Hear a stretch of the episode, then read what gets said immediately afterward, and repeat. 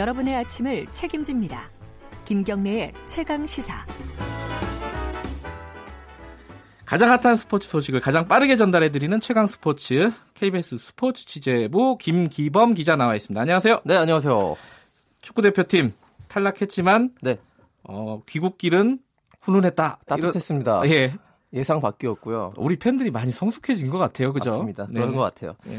그 2014년 브라질 월드컵 탈락 당시에요. 그때 홍명보 감독이랑 선수들 들어왔을 때 기억나요? 예. 귀국장에서 엿이 날라왔죠. 아, 그리고 그 지난번 월드컵 러시아 네. 월드컵 에서도 이제 마지막 경기 독일 이기고 돌아왔는데도 아주 일부 팬들이 계란을 던졌습니다. 아이고. 근데 이제 아시안컵 8강 이게 굉장히 큰 실패였는데 네. 8강 탈락한 축구 대표팀 어제 귀국장은 따뜻하게 이제 환대를 받는 분위기였고요. 꽤 네. 많은 축구 팬들이 나와서 공항에서 이제 팬들 사인도 받고 네. 그 격려도 해줬습니다. 여성 팬들도 꽤 많이 나왔더라고요. 그렇죠. 이게 뭐 죽고 사는 문제가 아니니까 네. 즐기는 문제지 않습니까? 이제 벤투 감독이 뭐라고 했다면서요? 네.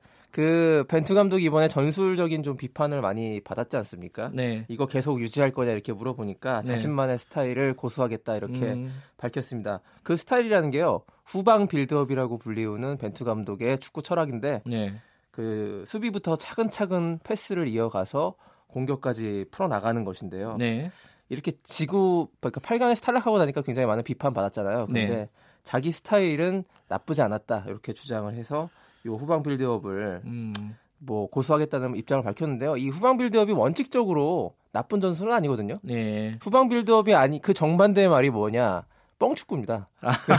후방에서 한 방에 이제 예. 패스를 길게 차가지고 득점을 노리는 방식인데 음. 이게 축구 팬들이 가장 싫어하는 거잖아요. 뻥축구가 이걸 잘 해서 공격 득점 효율을 높이는 것이 중요하지 네. 후방 빌드업 자체가 잘못됐다고 보기에는 좀 어렵습니다. 예. 우리는 탈락했는데 어, 어제 준결승이 있었죠. 예, 예, 예. 이란과 이란과 일본. 예, 일본이 몇 대? 3대 0으로 이겼네요. 이란을. 좀 대단하네요, 일본. 네, 예. 배가 아프기도 하고요.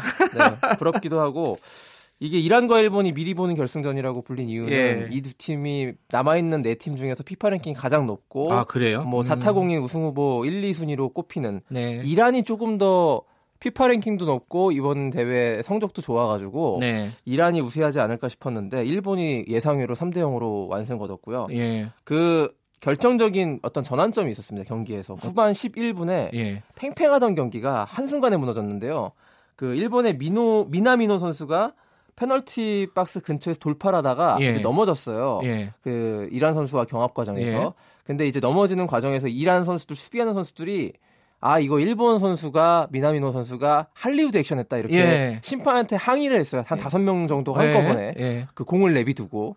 근데 그 틈을 타가지고 미나미노 선수 재빨리 일어나서 그 공을 잡아서 크로스를 올린 거예요. 아하. 수비진들이 잠깐 방심하고 예. 한눈판 사이에 크로스를 올려서 그게 골로 연결이 됐습니다. 아하. 네, 선제골을 얻어맞으면서 이란이 급격하게 무너졌고 결국 3대 0으로 그러니까 완패하게 됐는데요. 이란 선수들이 항의를 했지만 심판이 받아들여주지 않은 거네요. 네? 심판에게 예. 항의하는 도중에 그 휘슬은 불지 않았고요. 예. 그 기간 그 시간 동안에 인플레이 되던 음. 시간에 일본 선수들이 집중해서 골을 넣었기 실수했네요. 때문에 이란 네, 선수들이. 일본의 승리가 뭐 그 자격이 있다 음. 이렇게 볼 수 있겠고요. 네. 8년 전에 일본이 우승했거든요. 이번에 아, 다시 그래요? 8년 만에 우승 도전인데요. 그러면 저쪽 그 준결승은 카타르하고 아랍에미리트 어, 개최국인데 예. 두팀 중에 어느 팀이 올라와도 일단 일본이 예. 좀더 우세한 전력을 갖고 있는 것은 사실인데요. 예. 근데 지난주에 제가 소개시켜드렸던 그 스페인의 축구 전설 사비 에르난데스가 예. 예. 측했잖아요 이번에. 아, 근데 그 카타르. 예측이요. 예. 결승 예측이 카타르 대 일본이었어요. 아, 그래요? 일본이 올라온 것도 맞췄더라고요. 어허. 그래서 결국 우승은 카타르로 예상을 했거든요. 예. 지켜봐야겠습니다. 카타르가 이겼으면 좋겠네요, 그냥. 왠지 그렇죠. 예.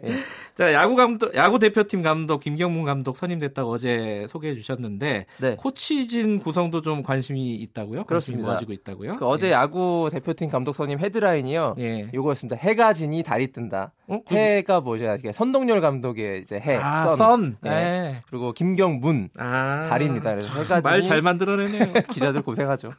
달이 떴습니다. 이 김경민 감독이 김경문 감독이 공식 기자회견 열고 대표팀 감독에 취임했는데요. 네. 그 저기 많이 들어온 질문이 이제 코치진 어떻게 구성할 거냐. 왜냐하면 이제 예상하기로 박찬호와 이승엽이라는 에? 아주 한국 야구의 전설이 코치진에 어. 합류할 수도 있지 않느냐. 아하. 왜냐하면 김경문 감독과 박찬호 선수가 그 코치가 굉장히 친하거든요. 음. 그리고 어 이승엽 선수는 현재 이렇게 기술위원인데 네. 이두 명 중에 한 명, 그 많으면은 두 명 다 이제 코치진으로 합류할 수도 있다 이런 전망이 나왔는데 야. 김 감독이 이 단호하게 밝혔습니다. 뚜렷한 철학을 밝혔는데요. 예. 야구는 팀 스포츠이기 때문에 팀워크가 중요하다. 아하. 코치진이 선수들보다 빛나는 것은 바람직하지 않다. 이렇게 음. 밝히면서 일단 박찬호, 이승엽 코치 등용서를 일단 부인했습니다. 야, 그 김경훈 감독이 취임 일성이 굉장히 멋있네요. 네, 역시 철학이 있는 감독이기 예. 때문에 베이징 올림픽 때 전승 우승을 이끌었고요. 예, 한번 기대해 볼 만 하겠어요. 네. 여기까지 듣겠습니다. 고맙습니다. 고맙습니다. 스포츠 취재팀 취재부 김기범 기자였습니다. KBS 일라디오 김경래 최강 시사 1부는 여기까지고요. 2부에서는요. 어, 여야 대치 국면 어떻게 풀어야 될- 될지 어제 자유한국당에 이어서 오늘은 더불어민주당 강병원 원내대변인 만나보겠습니다. 김경래 최강시사 뉴스 듣고 잠시 후에 돌아오겠습니다. 감사합니다.